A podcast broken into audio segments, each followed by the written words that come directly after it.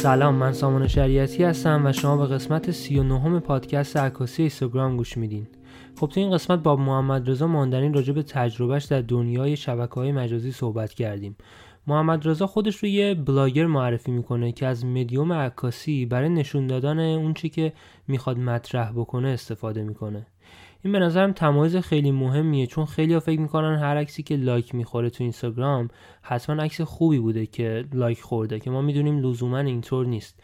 اتفاقا جالبه بدونید که اینستاگرام از همین یکی دو روز پیش به صورت امتحانی option دیدن تعداد like ها رو از زیر بعضی از پست ها حذف کرده. چرا که خیلی ها معتقدن این مقوله like روی کیفیت اینستاگرام تاثیر منفی گذاشته. حالا البته این بحثش جداست ولی بریم این قسمت رو گوش بدیم ببینیم چی میشه. اینستاگرام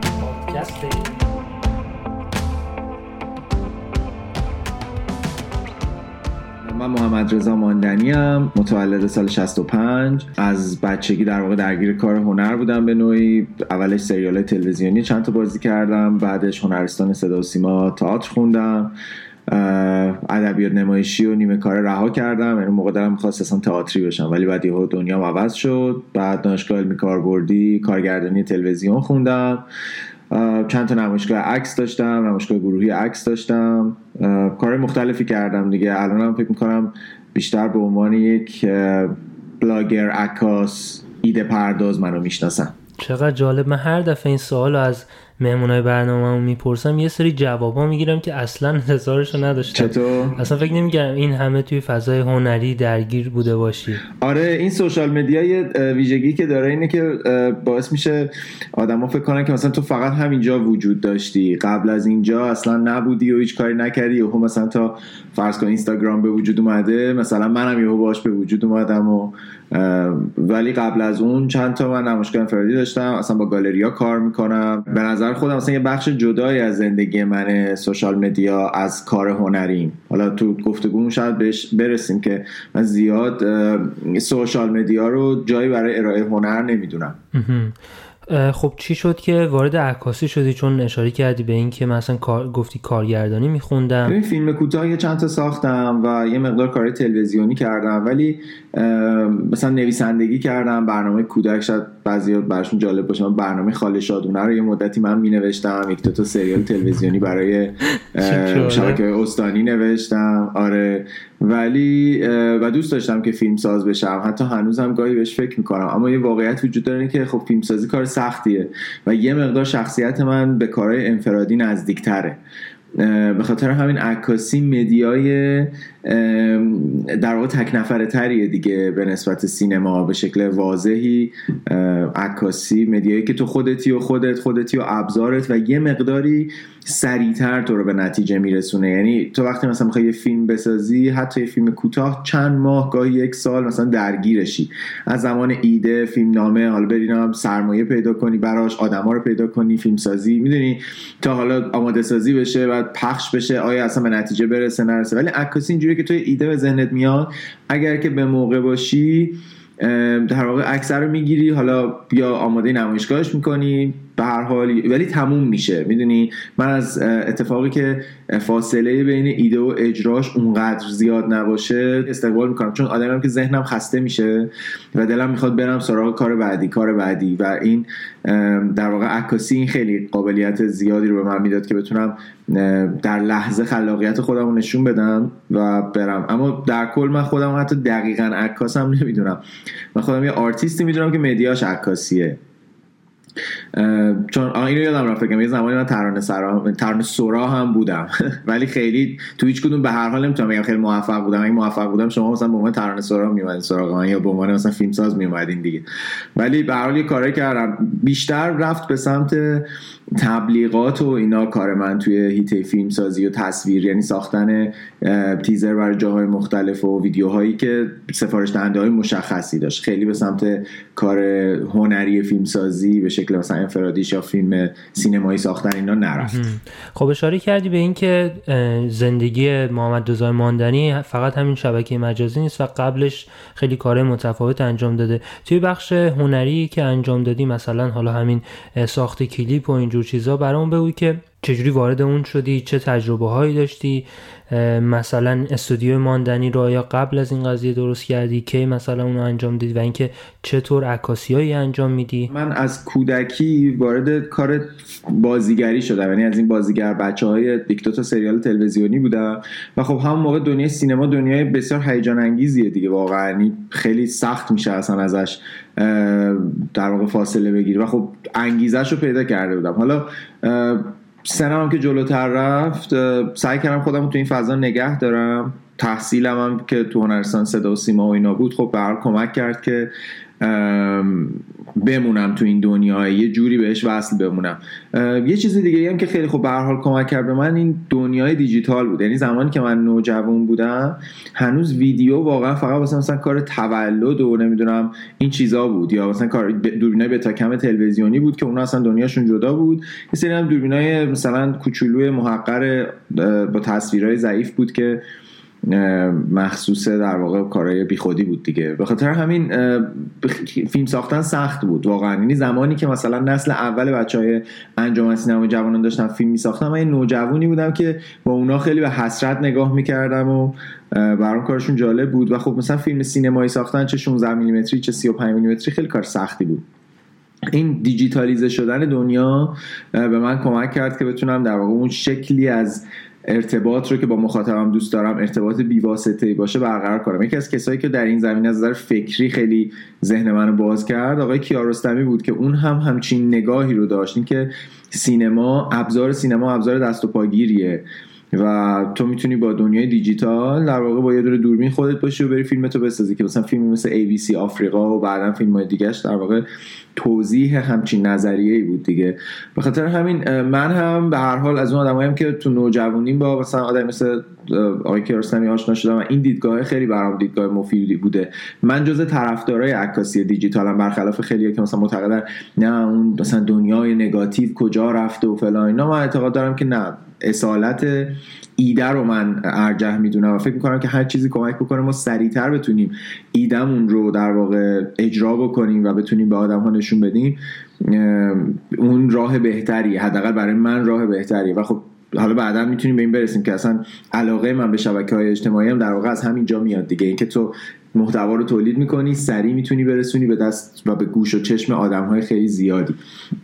به خاطر همین حالا نمی‌دونم دقیقا سوال تو رو جواب دادم یا نه ولی این کارهایی بوده که به من کردم دیگه. یعنی سعی کردم خودم رو تو این دنیا نگه دارم با ابزاری که در دستم بوده و فیلم بسازم کلیپ بسازم هر جوری که یه مقدارم به سفارش دهنده هم وابسته بوده دیگه. اما چیزی که توی دنیای سینما بیشتر منو درگیر کرد بعد از یه زمانی مسئله ساخت نبود. مسئله ایده پردازی و فیلمنامه نویسی و ساختن اون فکره بود که منو درگیر کرد. برای خود من همیشه جالبه بدونم که هنرمندا چجوری ایده می‌گیرن برای پروژه های متفاوت. حالا فرض کنیم یه نفر اومده یه مشتری پروژه یا به شما معرفی کرده؟ حالا شما چجوری سعی می‌کنین ایده براش خلق بکنین؟ مثلا حالا ویدیو باشه یا هر چیز دیگه ای ببین هر چیزی که به ایده مربوط میشه به نظر من کاملا وابسته است به آنچه که تو در مغزت ذخیره کردی. یعنی حالا من الان به عنوان عکاس اینو میگم ولی به نظرم هر کسی در هر زمینه دیگه ای هم آنچه که توی مغزش داره کمک می‌کنه که بتونه این ارتباط ها رو با همدیگه توی مغزش به وجود بیاره. اتفاقا یه کتابی این اواخر داشتم پادکستش رو گوش می‌کردم درباره اینکه ایده های خوب از کجا میان. در واقع توضیح می‌داد که چطور از نظر عصبی یعنی اعصاب ما اون نورون های ما چطور می‌تونن ایده ها رو در واقع بسازن. یعنی وقتی ما داریم فکر می‌کنیم یه ایده می‌سازیم چه اتفاقی میفته یه سری ارتباط ارتباط جدید تو مغز ما برقرار میشه. من وقتی می‌خوام ایده پردازی رو توضیح بدم چون زیاد پیش میاد از من پرسم ایده پردازی چیه واقعا؟ اصلا اینکه تو مثلا مثل شغلته یا میگی من ایده پردازم یعنی چی؟ من یکی از مثالهایی که براش می‌زنم میگم مثل مکعب روبیک میمونه. بازی کردم با مکعب روبیکه. تو یه سری گزاره ثابت داری یه سری در واقع ویژگی ثابت داری که حالا در اون مورد اون رنگان. باید اینا رو یه جوری بچینیشون باهاشون بازی کنی که اینا به یه ترکیب معنادار برسن. حالا چیزی که تو خوندی چیزهایی که تو یاد گرفتی تمرین هایی که قبلا کردی هر آنچه که دیدی تو ذهنت ذخیره کردی در اون لحظه به کارت میاد که تو بتونی ارتباط موثرتر و معنادارتری بین چیزی که حالا الان سوال تو بیشتر یه جورایی یه سفارش دهنده رو داشت یعنی یه جورایی مربوط می‌شد به کار تبلیغات. وقتی مثلا ما در مورد کار تبلیغاتی داریم صحبت می‌کنیم چند تا عنصر ثابت داریم دیگه. سفارش دهنده رو داریم محصول رو داریم بازار رو داریم مخاطب رو داریم خریدار رو داریم مثلا شرایط اجتماعی رو داریم بودجه رو داریم بودجه که مردم دارن و قیمت اون محصول رو مثلا یا سرویس رو یا هر چیزی هست. و حالا ماجرای خلاقیت و ابزار رو داریم. یعنی محدودیت های خودمون رو هم باید بدونیم چه چیزاییه. تو باید سعی بکنیم به عنوان ایده پرداز یک ارتباط درست بین اینا برقرار کنی توازن درست بین اینا برقرار بکنی تا این تبدیل به یک مثل یه جمله معنادار بشه. یعنی تو بتونی در وهله اول مثلا مشتریت رو راضی نگه داری بعد اون کالا رو به درستی به آدم های درستی معرفی بکنی که اونها بتونن مثلا ازش یه اطلاعات درست بگیرن و مثلا حالا منجر به یک چرخه درست بشه. یعنی اون مخاطب اون محصول رو خریداری کنه دوباره سفارش دهنده تو بیاد توی این چرخه. می‌دونی ایده پرداز مجبوره که با این چیزهایی که ابزاری که در اختیار داره این عناصر ثابتی که در اختیار داره یک جمله معنادار بسازه که یه چرخه درست شکل بگه. هر کدوم اینا رو تو اشتباه درک بکنی یا اشتباه براشون یک محصولی رو تولید بکنی مشکل پیش میاد. یعنی اگه مثلا سفارش دهنده تو یه چیزی رو می‌خواد تو یه چیز دیگه بهش بگی. خب اون پروژه از مثلا دست تو خارج میشه میره سراغ یه آدم دیگه. حالا تو مشتری تو قانع می‌کنی با یه روشی. محصوله رو درست درک نکردی و مثلا یک چیزی براش درست می‌کنی که اصلا ربطی نداره به اون. می‌دونی خیلی از تبلیغایی که ما الان می‌بینیم توی سطح شهر توی تهران حداقل حالا من جایی که هستم و میگم.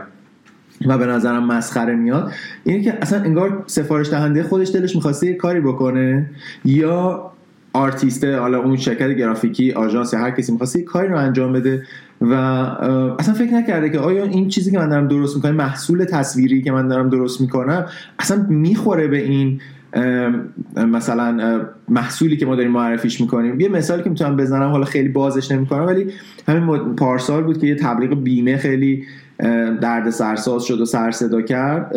یه مشکل اصلی که داشت بود که مثلا روی یه شوخی دو پهلوی جنسی بنا شده بود. در حالی که وقتی شما می‌خوای بیمه رو به آدم ها معرفی بکنی ویژگی های دیگه ای از بیمه است که مهمه. باید خدمات اون بیمه رو نشون بدی سرویسش رو نشون بدی اینکه چقدر مثلا پشتیبان سرویس دهند کسایی که سرویس رو ازش خریدن. می‌دونی به که این چیزها رو تو نشون بدی که آدم ها قانع بشن که بله مثلا من باید بیمه داشته باشم. لزوم خرید بیمه رو باید بهشون نشون بدی. تو بریش تاکید بکنی روی شوخی جنسی که مثلا به نظر خودت احتمالا با مزه اومده. می‌دونی چی میگم؟ یعنی این اینجا یه جمله بی‌معنا شکل گرفته دیگه. یه چیزی که در واقع چی میگن یه دیس اوردری انگار اینجا اتفاق افتاده یه ناهماهنگی هست. منظورم اینه. تو کار تبلیغات اینجوریه ولی ایده پردازی شخصی برای پروژه های شخصی یک روند دیگه ای داره. تو اینجا دیگه سفارش دهنده نداری. آنچنان هم به بازار فکر نمی کنی می‌دونی؟ چون اصلا بازار هنری بازار متفاوتیه. هرچند به هر حال یه نیم نگاهی ممکنه بهش داشته باشی. ولی تو موقع حرفی در درونت خودت هست به عنوان هنرمند. حالا فرق نمی‌کنه. نقاش عکاس نمی‌دونم مجسمه ساز هر چیزی. یک چیزی یک جهانبینی داری یک سوالی در درون تو هست که دلت می‌خواد پاسخی که برای اون داری پیدا می‌کنی با مخاطبت به اشتراک بذاری. اون موقع دیگه مثلا تو سفارش دهنده ای نداری. تو یه کاری رو از درون خودت میاری بیرون سعی می‌کنی به بهترین نحو انجام بدی. حالا بعدش ماجرای ارائه این پیش میاد. که ما چطور به آدم های درستشیم مثلا اثر هنری رو نشون بدیم کاری کنیم دیده بشه و خب وقتی که وارد بازار هنر میشه مسئله خریدش هم هست. یعنی ایده پردازی هنری یه مقدار متفاوت از دنیای marketing و تجارت و ایناست چون بعضی از عناصرش متفاوتن. ولی در همه اینها چیزی که مهمه به نظر من اون داشته های مغز هنرمند یا متفکر یا ایده پردازه.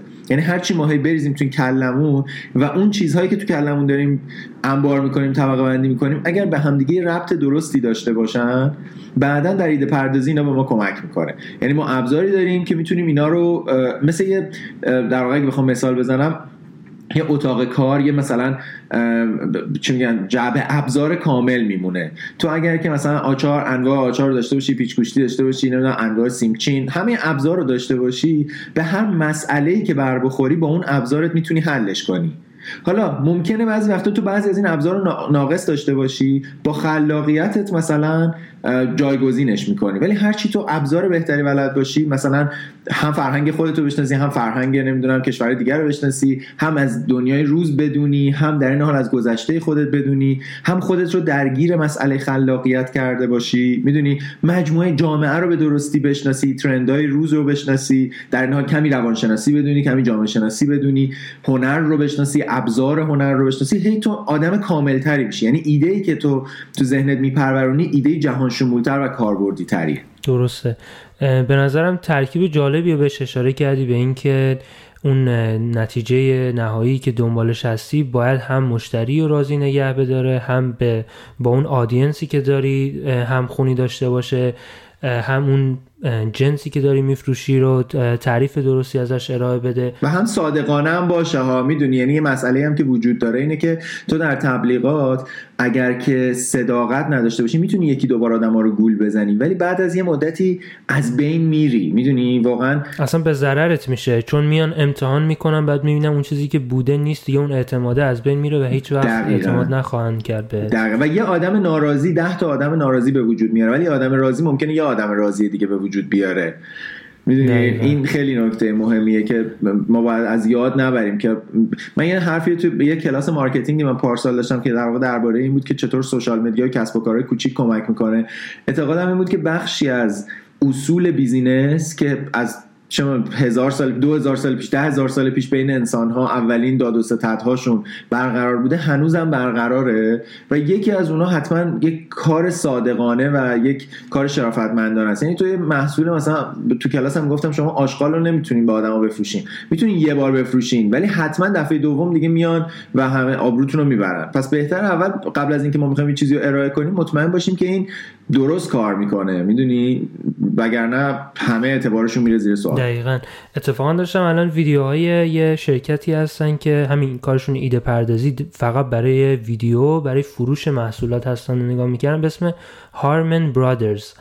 بعد اینا احتمالا ویدیوهاشون اصلا دیده باشین چون کلا مثلا 10 تا ویدیو ساختن ولی مجموعا بالای دو بیلیون یا نزدیک دو بیلیون ویو خورده حالا توی کل شبکه های مجازی و اینا. خیلی چیزهای جالبی ساختن ولی با استفاده از تمام این المنت هایی که شما مطرح کردین همه این چیزها رو سعی می‌کنن توی ویدیوهاشون پیاده بکنن و سعی می‌کنن فقط با جنس کار بکنن که به قول شما همون آثنتیک باشن یا واقعی باشن یا یه چیز خوبی باشه یعنی هر چیزی اصلا تبلیغ نمی‌کنن که دقیقا همراستای همین چیزی که شما میگین. برای خیلی از کسایی که دارن گوش میدن شاید جالب بشه بدونن که چجوری می‌تونن وارد این فیلد کاری بشن. چجوری می‌تونن مشتری های اینجوری پیدا بکنن یا تجربه شما چجوری بوده؟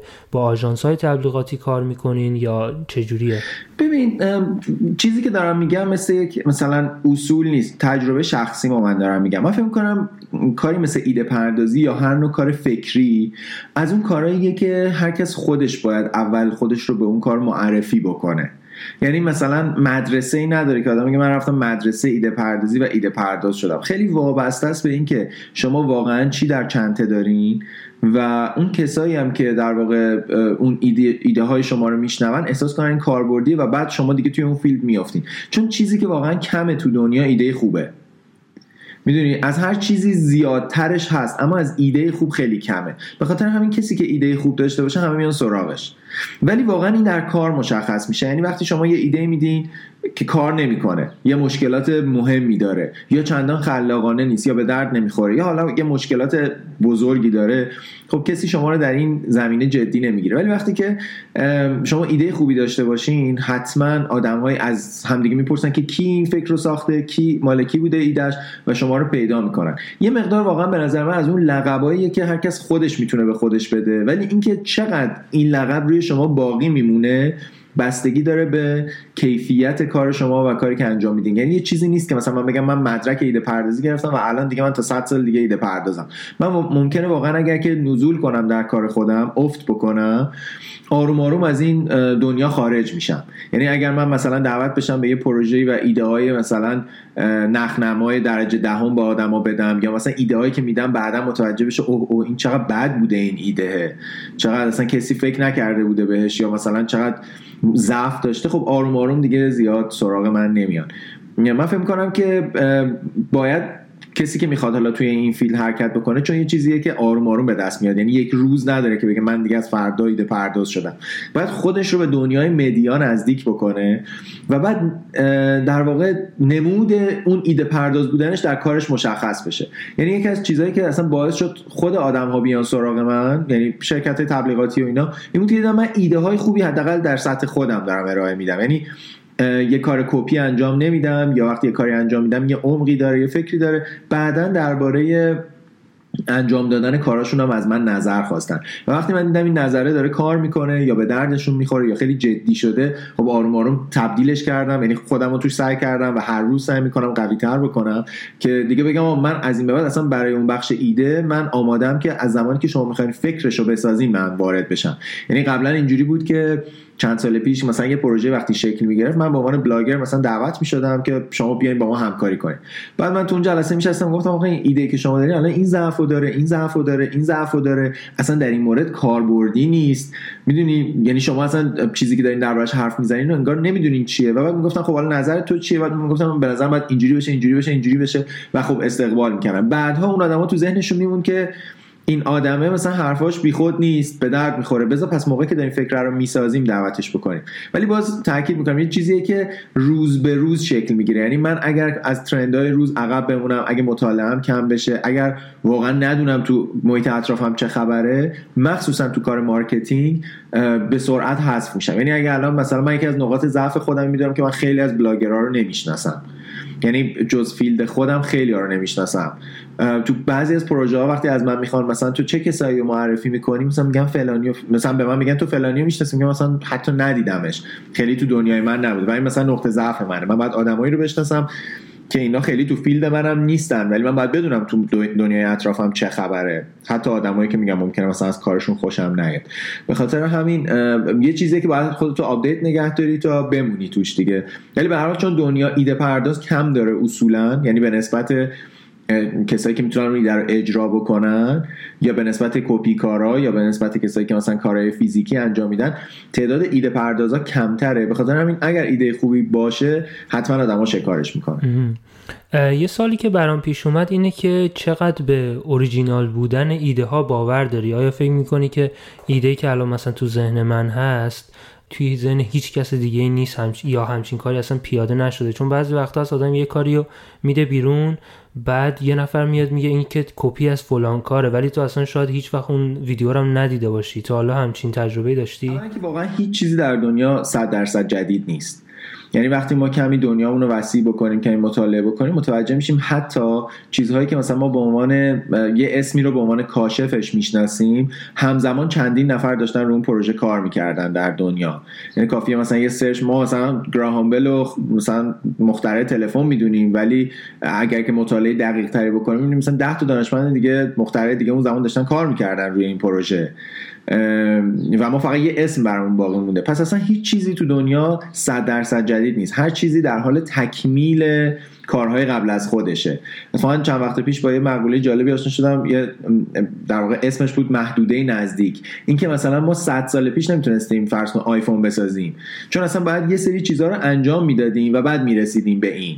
دوباره الان باید یه کاری رو انجام بدیم تا برسیم به مرحله بعدی. نمی‌تونیم یه پل بزنیم. به خاطر همین هم من هم هر ایده پرداز دیگه در جهان داره از جهان پیرامون خودش تاثیر می‌گیره. و خب وقتی مغز من به عنوان یک انسان داره اون اون در واقع چیزها رو می‌بینه و یه نتیجه می‌گیره احتمال اینکه یک آدم دیگه هم همون چیزها رو ببینه و نتیجه نزدیک به اون بگیره زیاده. به خاطر همین این امکان خیلی زیاده که آدم های در واقع متعددی در جهان در یک زمان مشخصی به یک چیز مشخصی فکر بکنن. حالا ماجرای اوریجینال بودن ماجرای یونیک بودن یکتا بودن واقعا یه مقدار شخصیه. یعنی من بدونم که مثلا دارم کپی می‌کنم الان یه چیزی رو یا دارم از یه چیزی تاثیر می‌گیرم. چون من حتی باور دارم که روی یه مجموعه یا روی ایده آدم ها می‌تونن همزمان کار بکنن و نتایج مختلفی بگیرن. مثلا من دومین نمایشگاه عکسی که گذاشتم اسمش بود قاب های دلتنگی. پنجره های تهران بود. خب؟ بعد پنجره ها موضوعی بوده که خیلی عکاسا روش کار کردن. به طور مشخصی عکاس ایتالیایی از پنجره های ونیز مثلا عکاسی کرده بود. من هم از پنجره ها عکاسی کرده بودم. یعنی اسم ایده خیلی شبیه همه. ذاتش خیلی شبیه همه که مثلا از پنجره ها دو نفر عکاسی کردن. ولی نتایج به قدری متفاوته که اصلا نمیشه گفت این دوتا مجموعه به هم شبیهن. چون هر عکاس با دیدگاه خودش داره نگاه می‌کنه به اون. اتفاقا یه چند تا ویدیو هم توی یوتیوب داشتم نگاه می‌کردم. اصلا سه تا عکاس میرن یه جا و یه مدل میارن. هر کدوم یه سشن مثلا ده دقیقه‌ای با اون مدل دارن و نتایجی که در میاد از مثلا یه لوکیشن یه مدل کاملا با هم دیگه فرق می‌کنن بین اون سه تا عکاس. درسته. ببین در واقع یکی از تفاوت‌های مهم اپراتور و یعنی این یه دسته‌بندی که من برای خودم دارم. میگم که مثلا به کسایی که مثلا کلاس عکاسی باهاشون دارم و اینا اولین چیزی که میگم اینه که اصلا عکاسی هنر نیست. اگه شما فکر می‌کنید عکاسی هنر کاملا دارین اشتباه می‌کنید عکاسی تکنولوژی فناوریه. که ما بهش رسیدیم. در واقع ترکیبی از فیزیک نور و شیمی و حالا قبلا این دنیای نگاتیو دنیا شیمی بوده. حالا الان فیزیک نور و ماجرای دیجیتالیزه شدن و ایناست. اون چیزی که آدم ها رو از هم جدا می‌کنه نگاهشونه دیدگاهشونه. یعنی یه اپراتور احتمالا مثلا دو نفر اپراتور عکاسی فقط. مثلا بلدن عکس سه در چهار پورتری مثلا چنان شناسنامه ای بگیرن اونا عکساشون احتمالا شبیه هم میشه. هر کی هم بذاری جلوشون همون عکس و عینشو می‌گیرن. یه نور پس زمینه نمیم یه نور واسه نمیم گونه فلان. ولی کسی که هنرمند میشه اون موقع دیگه متفاوت میشه عکسش. حالا یه مرحله بعدی هم وجود داره که من معتقدم اون عکاس مؤلفه یا هنرمند مؤلفه که اون اصلا دیگه جهان بینی رو با اثرش داره ارائه می‌کنه که خب تعداد اونا خیلی کمن. به هر حال آره من فکر می‌کنم ایده ها می‌تونن شبیه هم باشن. اما در این حال کپی ها هم زیادن و یه مقدار این به نظر مسئله شرافت شخصی ما هم هست که ما فکر کنیم و من مثلا می‌خوام واقعا نشخار کنم ایده ای آدم دیگه ای رو و بعد با حقارت اینو به اسم خودم بزنم یا مثلا به روی خودم نیارم که من عین این ایده رو از یه کس دیگه گرفتم و اینجا نگم. یه جورایی مثلا افتخار کنم که مثلا من خودم این ایده رو به وجود آوردم. یا نه تاثیر بگیرم و شرافتمندانه بگم که بله من تحت تاثیر مثلا این ایده بودم این پروژه بودم این کار بودم اینا رو دیدم. و اتفاقا به نظر من این به شأن یک انسان یا هنرمند اضافه می‌کنه که بگم من چقدر دارم چیزای خوب می‌بینم اینا رو می‌تونم ترکیب بکنم و یه چیز جدیدی به وجود بیارم. برای من هم مثل هر آدم دیگه که مثلا تو سوشال مدیا مخصوصا کارش رو ارائه می‌کنه خیلی درگیر شدم با اینکه مثلا عین ایده منو آدم های زیادی کپی بکنن. اما خب وقتی یه چیزی رو توی سوشال مدیا می‌ذارم منتشرش می‌کنم می‌دونم که این در ذاتش اینه که انگار من دارم یه چیزی رو در جهان رها می‌کنم دیگه. و میسپارمش در واقع به آدم ها و یه چیزی دارم اتفاقا من جزء فکر کنم اولین بلاگرایی بودم که عکسام و بعضیاشو توی کانال شخصی برای آدما میذاشتم باشه و فقط زیرش می نوشتم که قرار ما رسم امانت داری که در واقع اشاره به اون ماجرای کپی رایت در واقع امانت داری رو معادل کپی رایت گرفته بودم. اینکه من اینا رو در اختیار شما می‌ذارم. دیگه حالا شما خودتون می‌دونین می‌خواین به اسم خودتون استفاده کنین می‌خواین استفاده کنین به اسم من بذارینش چی کار می‌خواین بکنین دیگه به خودتون مربوطه. ولی فکر می‌کنم که در واقع یک چیزی که بخشیش شخصیه یعنی من احساس کنم که این مال من نیست. پس نمی‌تونم مال خودم بکنم این ایده رو. همونطور که یه کفشی که تو خیابون مثلا جفت شده باشه حالا من صاحبش رو نبینم و بر نمیدارم بذارم مثلا تو کیف خودم چون صاحبی نداره مال خودم بکنمش. فکر می‌کنم که یه بخش شخصی یه بخشش هم خب ماجرای قانون و اینا هم هستیه که تو ایران خیلی قوانین شلی داره ولی در دنیا خب خیلی به اون حق معنوی به وجود آورنده ایده اهمیت میدن. چون می‌دونن که در واقع وقتی تو بتونی از ایده های خود درآمد درستی داشته باشی هی می‌تونی ایده های بهتری خلق بکنی ناامید نمیشی. من پنهان نمی‌کنم که گاهی وقتا مثلا یه ایده رو می‌بینم که عین کار منو یه کسی انجام داده و مثلا هیچ اسمی از من نبوده گاهی دل سرد میشم. ولی در این حال میگم خب به هر حال من اون کسی هم که اوریجیناله دیگه می‌دونی؟ یعنی اون ایده چیزی که اون داره استفاده می‌کنه پسمانده مثلا چند وقت پیش منه. من الان تو نکست لول هم تو مرحله بعدی خودم هم. پس اون همیشه پشت سر من باید وایسه و مثلا چیزی که حالا از من میاد بیرون و ورداره مثلا به اسم خودش. با این توجیه خودم راضی می‌کنم. اولش شاید یه ذره ناراحت کننده باشه ولی وقتی آدم بهش فکر می‌کنه می‌بینه حتما ایده من خوب بوده که یعنی ارزش اینو داشته که یه نفر دیگه مثلا بیاد سعی کنه شبیهش رو تولید بکنه که شاید چیز مثلا من یه ایده به وجود آوردم نمی‌دونم شاید شنیده باشی به اسم حمایت کنیم یه پروژه رو تعریف کردم به اسم حمایت کنیم بعد این اونقدر version پیدا کرد هر کسی یه مدلی بهش اضافه کرد یه چیزی هشتگی ازش کم کرد نه یه underline بهش اضافه کرد. بعد چند وقت پیش دیدم که توی کانال من و تو هم مثلا در این کارو می‌کنم بدون که اسمی از من ببرن. خب اولش واقعا من یه روز اعصابم خورد بود. با خودم فکر کردم که مثلا او من روی این پروژه فکر کردم. بعد آدما هر کدوم میومدن یه مثلا شیر بیالودم و اشکمش می‌کردن. یه چیزی ازش کم می‌کردن یه چیزی بهش اضافه می‌کردن. بعد از یه مدتی هم خراب می‌شد. و اینو نمی‌دونستن. من دو سال روی این ایده کار کرده بودم. آزمون و خطا کرده بودم تا این به نتیجه رسیده بود. بعد الان شما اومدین مثلا همینجوری دارین استفادهش می‌کنین. خب این معلومه که به یه مشکلی می‌خوره. ولی بعدش به خودم فکر کردم همون چیزی که تو میگی. خب این ایده اونقدر قابلیت داشته. در این که خیلی ایده ساده ای بوده. یعنی اصلا واقعا اونقدر ساده بود که من گاهی فکر کنم چرا کسی بهش فکر نکرده. ولی تونسته بود خارج بشه از من یعنی از مرزهای من عبور کنه و بره واسه خودش زندگی کنه. یعنی اون ایده الان داره بدون من زندگی خودش ادامه میده. بدون اینکه من مثلا مجبور باشم دستکاریش بکنم و کمکش بکنم. ولی خب حالا به هر حال یه مقدارم از دسترس من خارج شده. هرچند من هیچ خیلی دنبال اینکه مثلا پولی ازش در بیارم نبودم که مثلا برم یقه آدم رو بگم یا ایده منو پس بدین. دلم می‌خواست واقعا یه کار مثبتی اتفاق بیفته که خب به نظرم در حد خودش اتفاق افتاد. خودم با همین چیزی که تو میگی راضی کردم دیگه اینکه ایده به قدری خوب بوده کاربردی بوده که به زندگی خودش ادامه داده و اصلا اسمی از من نیست ولی ایده باقی مونده. بحث کار با برندها و شبکه, مج... شبکه های مجازی اینها شد. چند وقت پیش یه داستانی شنیدم از یه خانومی که شرکت کنون میاد بهش میگه که آقا بیا با هم دیگه کار بکنیم روی پروژه‌ای که می‌خوایم جدیدن انجام بدیم.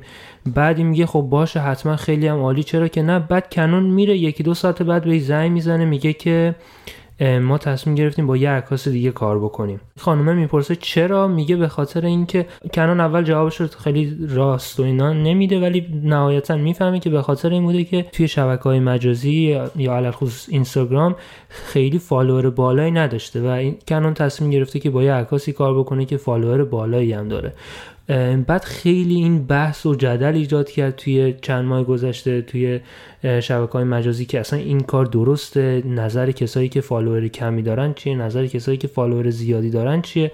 دوست از شما که هم عکاسی انجام میدین هم تعداد فالوورهای خوبی دارین بپرسم که آیا تجربه مشابه شما داشتین راجع به این قضیه؟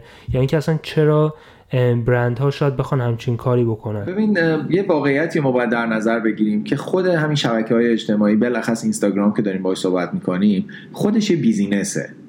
این چیزیه که خیلی از آدم ها موقعی که دارن تحلیلش می‌کنن یا درباره مثلا اینستاگرام و اینا حرف می‌زنن فراموش می‌کنن که این خودش business بزرگه. فقط نوع business ش با نوع در واقع business ی که ما به شکل عمومی می‌شناسیم یه مقدار متفاوته. یعنی خودش توش خرید و فروشی نداره. حتی میاد یه بستری رو به وجود میاره که مثلا آدمای مثل من تا آدمایی که 200 میلیون فالوور دارن توش تولید محتوا بکنن و از حضور آدما توی اون دنیا در واقع برای خودش پول می‌سازه. که حالا این مبحث گسترده ای اگه دوست داشتی می‌تونیم واردش بشیم. یعنی ما نباید فراموش کنیم که اینستاگرام درست نشده که یه گالری هنری باشه. اینستاگرام درست نشده که ماها رو با هم دوست کنه. یا مثلا نمی‌دونم منو معروف کنه نمی‌دونم لایک بخورم مثلا. می‌دونی اینستاگرام خودش یه business بزرگه که develop شده برای اینکه اینطور باشه. وقتی ما اینو در نظر بگیریم بعد این رو هم در نظر بگیریم که کمپانی ها هم از حضورشون توی این دنیا دنبال یک سود مادی هن. به شکل دقیقی. حالا بعضی وقتا این سود مادی مقدار پیچیده تره. مثلا میان پروژه مسئولیت اجتماعی برمیدارن که بخوان مثلا ایمیج برندشون رو درست بکنن یا تغییر بدن یا تاثیرگذاری بیشتری داشته باشن. هر کدوم دنبال یه چیزی هن که همه اینا در نهایت آخرش می‌رسه به در واقع جای مشخص که اون سود کسب درآمده. یعنی اصلا باید پول در بیارن که باقی بمونن و بتونن باز وجود داشته باشن. یعنی ما کمی باید با این دیدگاه جلو بریم که اینو بفهمیم که اون کمپانی‌ها دلیل اینکه میان اونجا باشن به خاطر هنر نیست. به خاطر اینکه بیشتر دیده بشن و بیشتر بفروشن. حالا اینکه یه مثلا بین دو تا عکاس اتفاقا این بحثیه که خیلی بینه مثلا من اینو می‌دونم و خیلی هم درگیرش بودم که خیلی از عکاسا یا حالا مثلا کسایی که حرفه‌ای هم تو این کارن یا آماتورن ولی دوست دارن حرفه‌ای بشن مثلا با بلاگرها بدن. بالاخص مثلا من یه عده آدم رو می‌شناسم که اصلا از من متنفرن. نه به این دلیل که من دیدمشون مثلا جیبشون رو زدم یا کارشون داشتم. به این دلیل که احساس می‌کنن انگار من حق اونا رو خوردم. اصلا شاید تا حالا ندیده باشن شما رو. نه بیشترشون هم ندیدن اتفاقا. ولی مثلا از من متنفرن چون می‌کنن که مثلا این که عکاس نیست انقدر لایک می‌خوره. چرا من انقدر لایک نمی‌خورم؟ که من همیشه در جوابش میگم میگم مثلا این سوال شما این طرح مسئله شما اشتباهه. اینکه من توی اینستاگرام مثلا مخاطب داشته باشم به این معنی نیست که من عکاس بهتریم. اصلا این دوتا در در واقع equal نیستن با هم. می‌دونی؟ یعنی در یک راستا قرار نمی‌گیرن که ما بگیم مثلا اگه من لایک بیشتری می‌خورم پس حتما عکاس بهتریم. یا اگه فالوور بیشتری دارم حتما عکاس بهتریم. من توی یک media یی که یه سری قابلیت خودشو داره و یه سری ویژگی های خودشو داره مخاطب بیشتری به دست آوردم. اینکه مثلا فرض کن من از آقای رضا دقتی فالوور بیشتری داشته باشم فکر کنم از رضا دقتی فالوورم بیشتر نیست ولی به عنوان مثال میگم. به این معنی نیست که من عکاس بهتریم. من تو این دنیاه تونستم مثلا سازوکار این دنیا رو الگوریتم این دنیا رو بهتر بشناسم یا باهاش سازگارتر بودم و تونستم که در واقع مخاطب داشته باشم. این به این معنی نیست که من عکاس مثلا بهتریم یا مثلا کسی که کمتر فالوور داره عکاس بدتری اصلا به این معنی نیست. اتفاقا هر چی که این موضوع تخصصی تر میشه مخاطب عمومیش کمتر میشه. من این مثالی از دنیای خودم می‌تونم بگم. من یه صفحه دیگه ای دارم به اسم ماندنی مینیمال که یه زمانی تصمیم گرفتم که بیام نوع عکاسی که خیلی مورد علاقمه به شکل رادیکالی مورد علاقمه عکاسی سیاسفید مینیمالیستی. اینو از صفحه ماندنی جدا بکنم. چون احساس کردم که صفحه ماندنی داره راهی رو میره که lifestyle منه. یعنی زندگی منه روزمره منه اون چیزی که فکر می‌کنم اون چیزی که در لحظه احساس می‌کنم. دنبال یه مقدار در سطح زندگی میگذره نه اینکه سطحی و عوامانه باشه. اما در روزمره من اتفاق میافته. خب من در روزمره همیشه عکس خوب نمی‌گیرم همیشه مثلا یه حرف عمیقی برای گفتن ندارم. اومدم راهش رو جدا کردم. یه صفحه درست کردم به اسم ماندنی مینیمال که عکسای سیاسفید مینیمالیستیه. هیچ کپشنی نداره. عکس فقط یه اسم کوچیک دارن. اصلا هیچ کانورسیشن توش برقرار نمیشه با آدما. یعنی فقط یه عکس یه اسم. همین.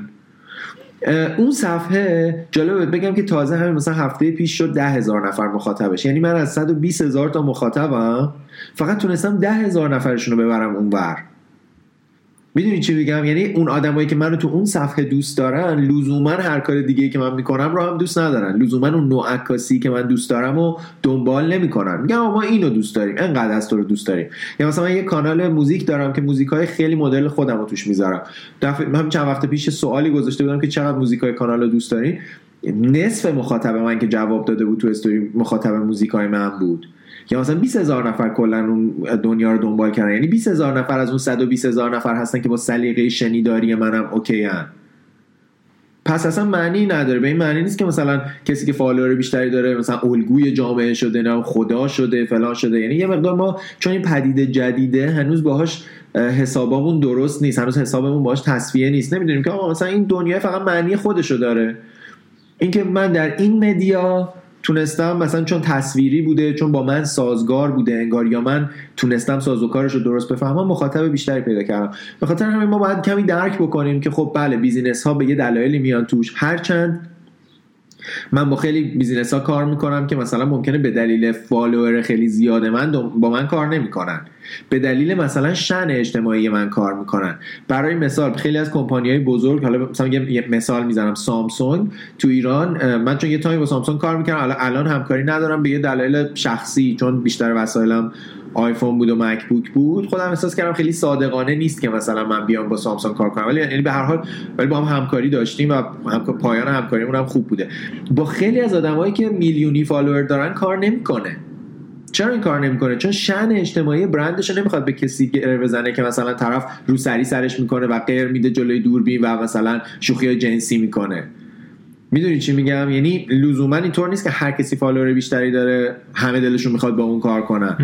خیلی وقتا اینطوری نیست. چون پس بعد اگه اون بره یه کار بدی بکنه به برند سامسونگ ضربه خواهد خورد. ولی خب خیلی از business ها اصلا اینجوری بهش فکر نمی‌کنه میگن آقا این طرف یه میلیون فالوور داره. business ها همون چیزی رو به دست میارن که می‌فهمن دیگه. ببین این مسئله وجود داره. بله خیلی از business ها فهمشون از این دنیا ضعیف هنوز. فهمشون ناقصه. خب به اون چیزی هم که به دست میارن نتیجه نادرستی خواهد بود. به خاطر همین من فکر نمی کنم که یه اشکال باشه. ممکنه کمی اولش مثلا بالا پایین داشته باشه یعنی مثل یه آب گلالودیه که حالا یه سری چیزا توش گم میشه.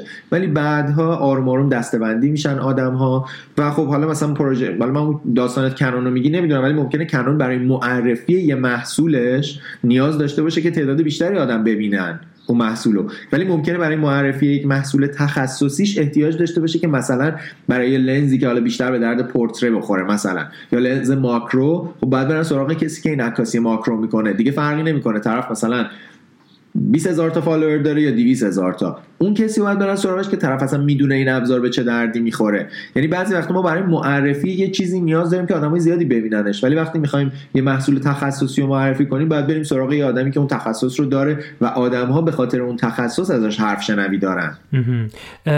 خیلی دوست دارم بدونن که چجوری می‌تونن توی شبکه های مجازی یه ذره حالا نه به معنی که معروف بشن یا بلاگر بشن یا هرچی چجوری می‌تونن یه ذره رشد بکنن رشد بدن اکانتشون شما خودتون به شخصا چجوری بودین رشدتون؟ یه دفعه اتفاقی بود یا به مرور این اتفاق انجام شد؟ ببین درباره من که واقعا به مرور بود. یعنی اتفاقا من به نظر خودم رشد خیلی آرومی داره صفحه مثلا از یه جایی به بعد که تصمیم های جدیدتری درباره خودم گرفتم خیلی هم آرومتر شده. ولی چند تا نکته می‌تونم بگم. یکی اینکه درباره اینکه میگی مثلا آدمای زای یعنی بعضیا میگن آدمای زایه تو اینستاگرام این مثلا از کوتاه نظری میاد. چون که اینستاگرام حالا بالاخص و همه شبکه اجتماعی دیگه مثل واقعا یه بازار خیلی بزرگ میمونه. که تو توش محصول خوب می‌بینی محصول بنجل می‌بینی مغازه بزرگ می‌بینی دکه کوچیک می‌بینی یکی رو می‌بینی که چیزهای خیلی آنتیک و خاصی داره یکی رو می‌بینی که چیزهای خیلی مثلا عوامانه داره.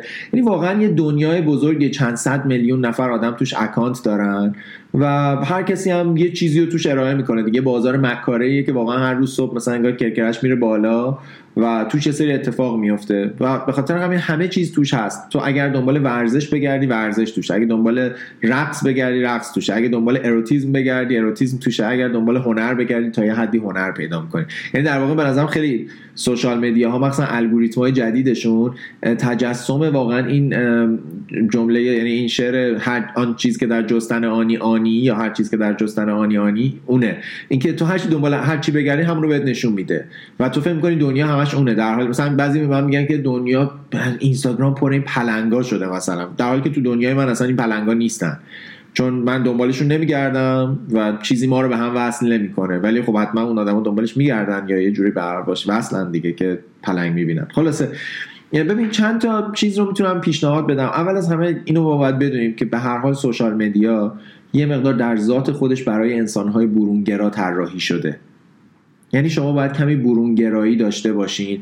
شاید یه ذره اقراقش بشه کمی شعاف رو بلد باشین. کمی بیان کردن خودتون رو بلد باشین. اگر انسان خجالتی باشین اگر انسان خیلی درونگرایی هستین به سختی سوشال مدیا با شما هماهنگ میشه. چون اصلا ساز و کارش روی این بنا شده که آدم ها چیزهایی که فکر می‌کنن چیزهایی که می‌بینن رو به اشتراک بذارن. می‌دونی؟ یعنی یه بخشش اینه. اصلا به نظرم انسانهای درونگرای مثلا کم حرف ساکت تو خودشون شانس موفقیتشون تو این دنیای کمه نه اینکه این بد باشه در یه جای دیگه حتما اون آدم موفق میشن. این دنیای برای برونگرایی به نظر من طراحی شده. یکیش اینه یکیش به هر حال تولید محتواست. یعنی ما باید یه حرفی برای گفتن داشته باشیم. مهم نیست که چه جور معروف میشیم. هرچند که بعضی واقعا فقط براشون این مهمه. یعنی یکی به من مثلا داشت میگم چجوری شاخ مجازی شم خیلی هم بامزه بود سوالش. من گفتم اولا که من نمی‌دونم چون من خودم واقعا چی شاخی تو مجازی نیستم واقعا. اتفاقا خیلی به نظرم کوچیکم. ولی اگر که می‌خوای خیلی سریع و راحت معرف یا مثلا شروع کن برقص یا یه کاری بکن که مردم از انجام دادنش خجالت می‌کشن. یه کار آبروبری انجام بده. آدما می‌بینن و تو یهو معروف میشی دیگه. چون همه آدما نمی‌تونن کارهای آبرو بر انجام بدن. تو انجام بده حتما سریع دیده میشی. یه دنیاییه که تو چیزی معاوضه می‌کنی دیگه. ببین خود من الان یه بخشی از privacy م به هر حال از دست خودم خارج شده. یعنی مثلا من دیروز توی کافی شاپ نشستم داشتم یه چیزی تایپ می‌کردم که از کسایی که حالا لطف داشته به من محبت داشته از بیرون یه عکس گرفتم. من به شوخی برسیدم آدم دست دماغش نمی‌تونه بکنه. یعنی میترسه. می‌دونی چی میگم؟ خب بله من مقدار زیادی از آدما محبت می‌گیرم توجه می‌گیرم. برام نفع اقتصادی داره یعنی مثل شغلمه.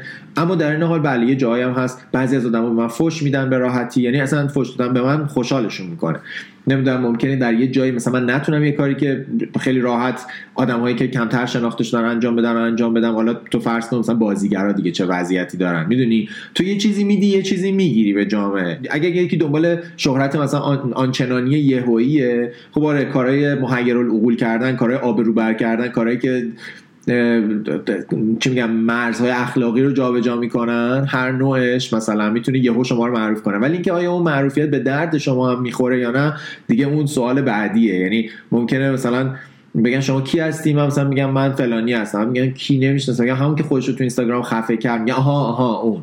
ببین در تا ابد من اون آدمی میمونم که خودش داشت خفه می‌کرد با روسری مثلا. راه درستش تولید محتوا و حرفی برای گفتن داشتنه و سعی کردن برای اینکه این حرف رو به گوش آدمای دیگه برسونی. در این حال آشنا شدن با الگوریتم اینستاگرام. چون اینستاگرام مثل خداست دیگه در این دنیا یعنی صاحباش مثل خدایی که قوانین دنیا رو می‌سازن. مثلا روابط اجتماعی تو این دنیا خیلی اهمیت داره. اینکه شما socialize کنید اصلا اسم شبکه اجتماعی دیگه.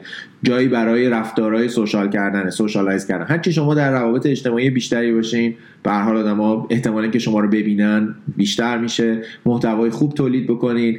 مردمداری حتما کمک می‌کنه. ولی همش به نظر من روی این برنامه میشه که یک چقدر صبور باشیم. دو اصلا چی از این دنیا می‌خوایم؟ و بعد سعی بکنیم که حالا اون چیزی که مطابقش هست رو بگیم. خب سوالی که پیش میاد اینه که چجوری می‌تونی با این انتقادی که تو شبکه های مجازی ازت میشه اینو چجوری هندل می‌کنی؟ مثلا کسی فوش میده ناراحت میشی نمیشی؟ خب این برای هر آدمی فوش بشنوه ناراحت میشه. هر آدمی دچار بیانصافی بشه ناراحت میشه. مثلا یه دوره یه حجمه ای را افتاده بود که مثلا می‌گفتن شماها پول گرفتین بابت تبلیغات اینا و خیلی مثلا کسایی که تا دیروز تو رو دوست داشتن یا ازت متنفر می‌شدن بعد بیرا بهت می‌گفتن.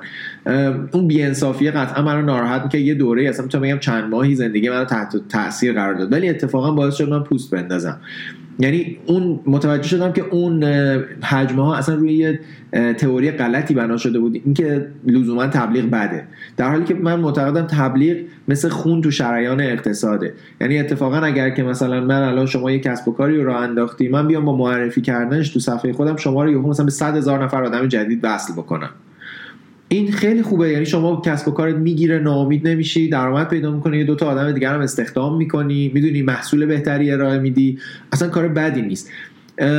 و, و بعضی هم می‌گفتن که مثلا این تبلیغا حالا اونایی که به نظر پنهانی میومده که هرچند به نظر من واقعا پنهانی نیست چون آدمی با یه هوش طبیعی می‌تونست بفهمه که این تبلیغه.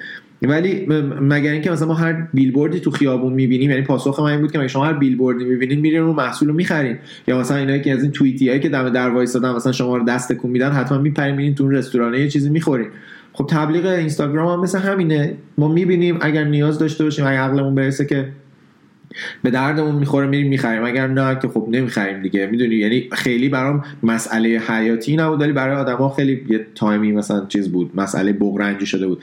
من یاد گرفتم که خیلی درگیرش نشم. در این حال مقایسه کنم مقدار محبتی که از آدما می‌گیرم و با مقداری که مثلا دشمنی می‌گیرم.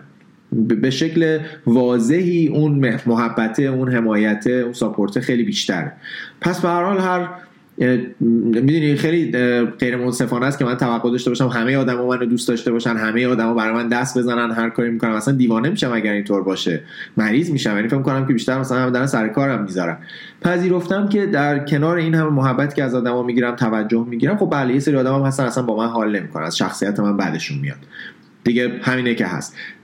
و خودمو خیلی درگیرش نکنم. چون اتفاقا همین اواخر تو پیجم یه پستی گذاشتم. مال فیلم رالف بریکس اینترنت بود انیمیشن یه جایش هست که حالا بعد ببینن آدمو که متوجه حرف من بشن. یه جایی یه شخصیتی میاد به شخصیت دیگه فیلم میگه که قانون اول اینترنت اینه که کامنت ها رو نخونی. چون اینترنت این, این قابلیت رو به آدما میده که بخش بدی از خودشون رو خیلی بروز بدن.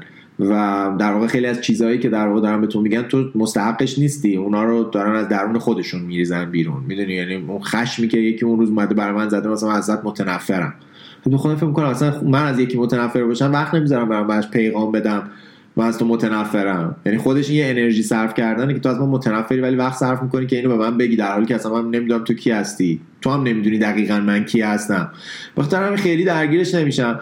یاد گرفتم دیگه. یه اتفاقی که برای من حداقل افتاده خوب بوده ببخشید بین کلمات این بوده که این حالا دیده شدنه به مرور اتفاق افتاده. یعنی یهویی نبوده. یعنی یه روز پیج من شده مثلا هزار نفر بعد شده هزار نفر بعد شده دو نفر. می‌دونی؟ خیلی آروم آروم رشد کرده و من هم مثل اون کسی هم که اون زر مسئله هست میگن یه بچه گوساله رو میذاش پشت گردنش می‌برد از چیز بالا از معبد می‌برد بالا. بعد بعد اون گاف شده بود اینم باز میذاش پشت گردنش می‌برد بالا. چون آروم آروم این اتفاق افتاده بود اونم تطبیق پیدا کرده و برای منم دیگه این وزن خیلی سنگین نیست. بخشی از زندگیم شده واقعا.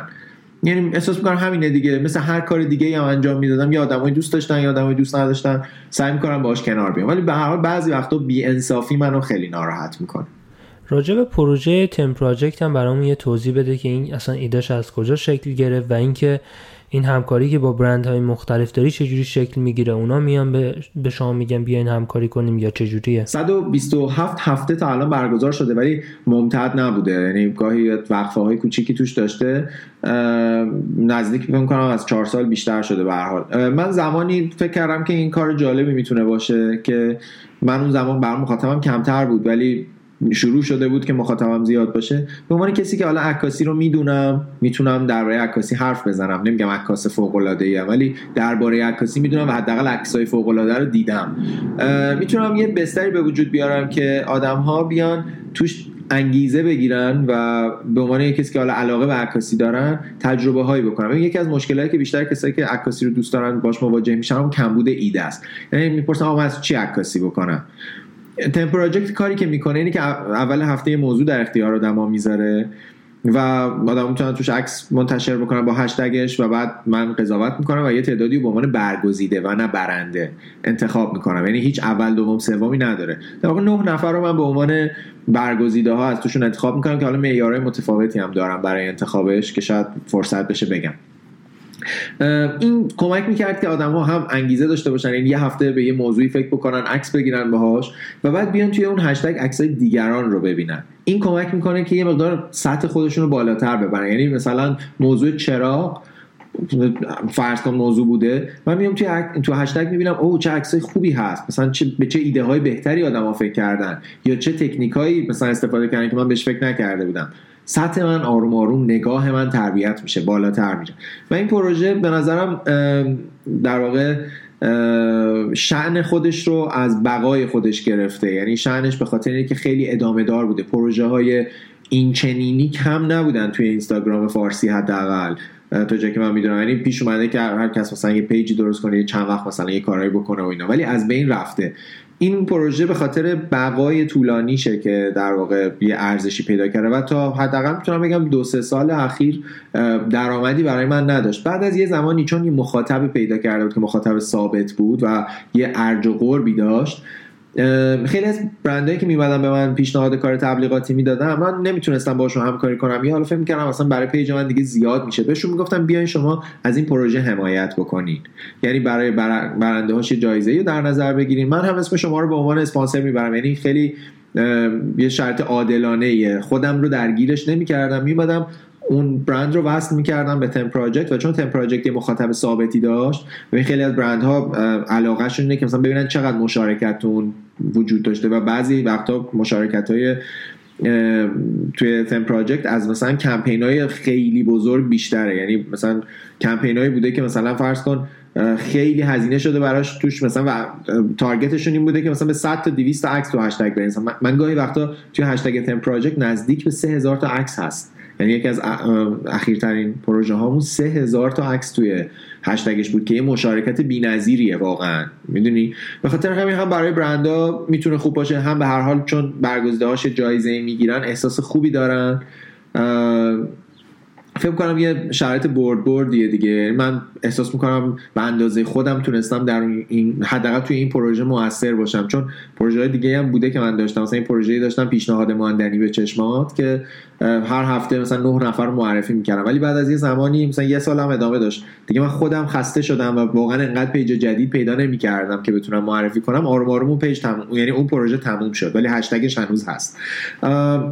این پروژه رو ادامه دادم و خودم احساس می‌کنم به اندازه خودم شرکت کردم. یکی از چیزهایی که واقعا برای من لذت بخش هر از گاهی میشنوم اینه که بعضی از بلاگرایی که الان حتی از من بیشتر شناخته شدن واقعا به ما میگن که ما یه زمانی خیلی دوست داشتیم که توی تم پراجکت انتخاب بشیم. یعنی زمانی که اومدن اکانتشون رو باز کردن تو اینستاگرام این پروژه وجود داشته و مثلا تو شرکت می‌کردن گاهی برگزیده شدن. می‌دونی بعضی از آدما واقعا رشد کردن. حالا نه اینکه به واسطه این پروژه اما این پروژه, پروژه بهشون یه انگیزه ای داده.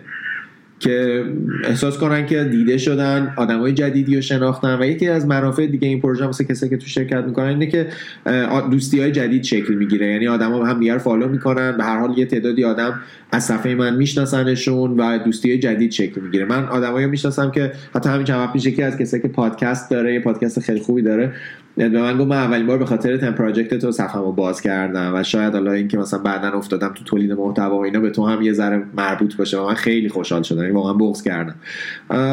پروژه جالبی بوده برای خود منم دیگه. یعنی اتفاقای جالبی توش افتاده و حالا الان یه یه سالی هم هست که در واقع اسپانسر می‌گیره و خوب کار می‌کنه کار خودشو داره. ولی مهمترین چیزی که توش هست اینه که آدما می‌دونن اولا من صادقانه وقت می‌ذارم براش انجامش میدم و دلم می‌خواد که اتفاق مثبت بیفته و بعد هم استمرارش این خیلی کمک کرده در چون ارزش پیدا کردنش. حالا یه چیزی که برای خودم چون من خودم توی حوزه marketing درس می‌خونم فعالیت می‌کنم چیزی که برای خود من جالبه من تقریبا همه اینایی که توی اینستاگرام فعالیت می‌کنن دنبال می‌کنم. حالا نه که مثلا خوشم بیاد ازشون ولی برای اینکه ببینم کی چیکار می‌کنه. چیزی که برای از نظر من پیج شما جالب بود اینه که بعضی وقتا من با برنامه Shark Tank چقدر آشنا باشی طرف میاد اونجا یه دونه اینجوریه که مثلا میان businessman ها یه سری product اشون و محصولاتشون رو میارن و یه سری investor یا سرمایه گذار همونجا مثلا میگه آقا من سرمایه گذاری می‌کنم رو product ت یا نه. خب؟ کامنتی که روی خیلی از اینا می‌ذارن این که تو یه جنس داری یه product داری توی com... یه شرکت نداری. خب؟ پروفایل شما حالا اینجوریه که شما مجموعه ای از این product ها رو ساختی و خودتو به عنوان یه شرکت انگار معرفی می‌کنی. ولی خیلی از بلاگرها اینجوری که یک جنبه دارن. ولی یکی از دلایلی که به نظر من اکانت شما حالا رشد کرده یا هنوز مثلا جایگاه خوشو داره اینه که مجموعه از همه این چیزهایی مثلا حمایت کنی رو داری تیم پراجکت رو داری اون نمی‌دونم سکانس ماندنی رو داری همه این چیزها رو داری و جلو می‌بری با هم دیگه و به خاطر همین مخاطب خسته نمیشه. می‌دونی چی میگن حالا نظر خودت چی باشه ولی به نظرم چیز جالبیه. آره ببین من فکر کنم که ما باید به عنوان بلاگر یه حرفی برای گفتن داشته باشیم. یعنی اینکه من فقط خوشگل باشم مثلا کافی نیست. مثل تو. می‌دونی اینکه فقط مثلا من لباسای گرون میپوشم یا نه صبونه های جذاب می‌خورم این کافی نیست. اینا می‌تونه گاهی وقتا یه نمکی به یه پیجی بده. می‌دونی؟ مثلا ما ببینیم ایشون کجا. شما مثلا به عنوان مخاطب ببینیم من رفتم سفر به شما میگم من چقدر من این سفر خوش گذشت به جای شما خالی. دوستان سلام. جای شما خالی. اینجا لب دریا. خب که چی؟ من فکر کنم که در واقع این مدیاست دیگه. بعد مثل مدیا باش برخورد کنیم. یعنی تولید محتوا. ببین یه تلویزیون تا, تا کی جذابه تا وقتی برنامه خوب تولید می‌کنه. حداقل باید دو سه تا برنامه خوب داشته باشه که تا اون شبکه رو دنبال بکنیش. اینستاگرام هم به نظر من از این قاعده مستثنا نیست. یعنی من به عنوان بلاگر باید یه محتوایی رو تولید بکنم. حالا اگه هوشمندانه اون محتوا رو انتخاب کرده باشم یعنی اون محتوا قابلیت رشد داشته باشه خب بله بعدا تبدیل میشه به یه چیزی که حتی می‌تونه برای من درآمدزا هم مثلا بشه. می‌دونی؟ ولی اگر که نه مثلا همینجوری سطحی انتخابش کرده باشم خب آروم آروم مثلا جونش تموم میشه مثل آدامسی که شیرینیش رفته و دیگه مخاطبم دنبالش نمی‌کنه. من هم اصلا پروژه شکست خورده کم ندارم و من این زمانی مثلا اومدم یه برنامه ساختم به اسم برنامه بعدی. با خانم مهسا ملک مرزبان می ساختیم و یه برنامه اینترنتی بود که مثلا درباره گالریا و دنیای هنری و اینا بود. اون برنامه برنامه باحالی بود. خیلی هنوزم از من می‌پرسن که چی شد ادامهش و اینا. ولی برنامه مثلا قابلیت درآمدزایی نداشت. فقط هزینه بود. برامون. به خاطر همین شکست خورد و تموم شد. حالا بعضی از این پروژه ها مثل تن پروژکت این قابلیت رو داره که بتونه اسپانسر بیاد توش و یک در واقع چرخه درست همون چیزی که اولش داشتیم صحبت می‌کردیم شکل بگیره. یعنی یه محصول وجود داره سفارش دهندش وجود داره مخاطب میبینتش اون محصول رو. همه توش راضی در واقع اتفاقیه که مخاطب راضی احساس تبلیغ منفی نمی‌کنه. من گاهی وقتا مثلا سه چهار بار تو هفته اون پروژه که اسپانسر داره رو معرفی می‌کنم ولی مخاطبم احساس بدی نداره چون می‌دونه که به اگر جایزه ببره این آقای این شرکت هست که در واقع چیز می‌کنه. بهش در واقع جایزه میده. به خاطر همین فکر می‌کنم که تولید محتوا واقعا و محتوای درست مهمترین کاریه که بلاگر باید انجام بده. سوال آخرم اینه که اگر می‌خواستیم به خودتون وقتی جوانتر بودین یه نصیحتی بکنین چی می‌گفتین؟ چقدر سخت. نمیم احساس می‌کنم به خودم می‌گفتم که بیشتر چیز یاد بگیر. واقعا یعنی وقتمو کمتر تلف می‌کردم. نه اینکه بگم هر کاری کردم وقت تلف کردم بوده. ولی برای چیزهای خیلی بیخودی کمتر وقت میذاشتم و ببینیم من نمی‌دونم الان واقعا نمی‌دونم بگم چی ولی احساس می‌کنم خیلی جا وقتمو تلف کردم. یعنی مثلا یه خاطره یادم میاد میگم آه من مثلا چقدر خودمو درگیر چیزی کردم که اصلا بی خودی بوده و چیزای به درد بخورتر یاد می‌گرفتم. می‌دونی؟ مثلا دلم خواست بیشتر از تکنولوژی سر در بیارم. کما که الان مثلا بعد نیستم ولی دلم خواست بیشتر بدونم. دلم خواست یه زبان دیگه هم می‌دونستم. مثلا من خب انگلیسی رو یاد گرفتم خودم ولی نمی‌تونم ادعا کنم رو انگلیسی. در واقع کارم رو را میندازه فقط. ولی مثلا دارم خواست یه زبون دیگه هم بلد بودم. چیزای اینطوری بیشتر یاد می‌گرفتم. مثلا می‌کنم فقط به خودم در جوونی بگم که چیزهایی که الان خیلی درگیرت می‌کنن بدون که چندان مهم نیستن. یعنی دنیا اونقدر بزرگه و اونقدر در زمان این چیزا گم میشه که خیلی هم قصهشون رو نخوردی نخوردی. چون واقعا بعد از یه دوره زمانی اهمیتشون رو خیلی چیزها از دست میدن و چیزهای عمیقتری که باقی میمونن. سعی می‌کردم به اون چیزهایی که عمیقترن بپردازم و لذت اونا رو ببرم. ولی اینجوری که مثلا خودم احساس نمی‌کنم که خیلی مثلا از خودم شاکی نیستم در گذشته. هر اشتباهی هم که کردم و دوست دارم. ولی دلم می‌خواست یه ذره چیزای بیشتری یاد می‌گرفتم. خیلی هم عالی. من تقریبا همه سوالامو پرسیدم. اگر که شما فکر می‌کنین راجع به چیزی باید صحبت بکنیم که نکردیم خیلی دوست دارم بشنوم. من یه چیزی رو فکر می‌کنم که خیلی الان زیاده.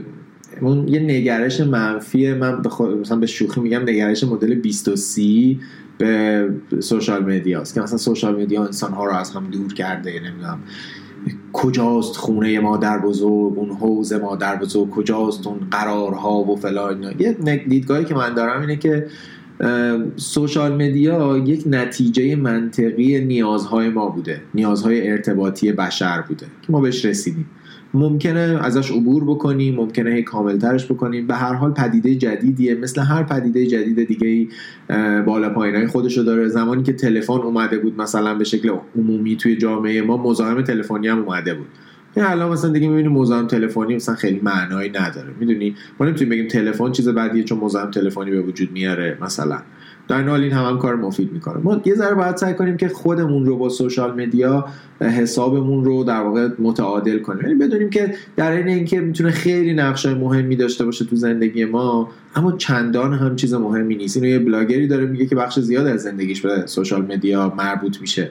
یعنی واقعا سوشال مدیا فقط یکی از اجزای زندگی نه اونقدر چیز حیاتیه نه اونقدر چیز مثلا مرگ و زندگیه. در این اینکه به نظرم اگه ازش دور باشیم خب خیلی چیزای مهمی از جامعه از دست میدیم. نمی‌فهمیم اطرافمون چه خبره. خیلی قابلیت های زیادی رو از دست میدیم.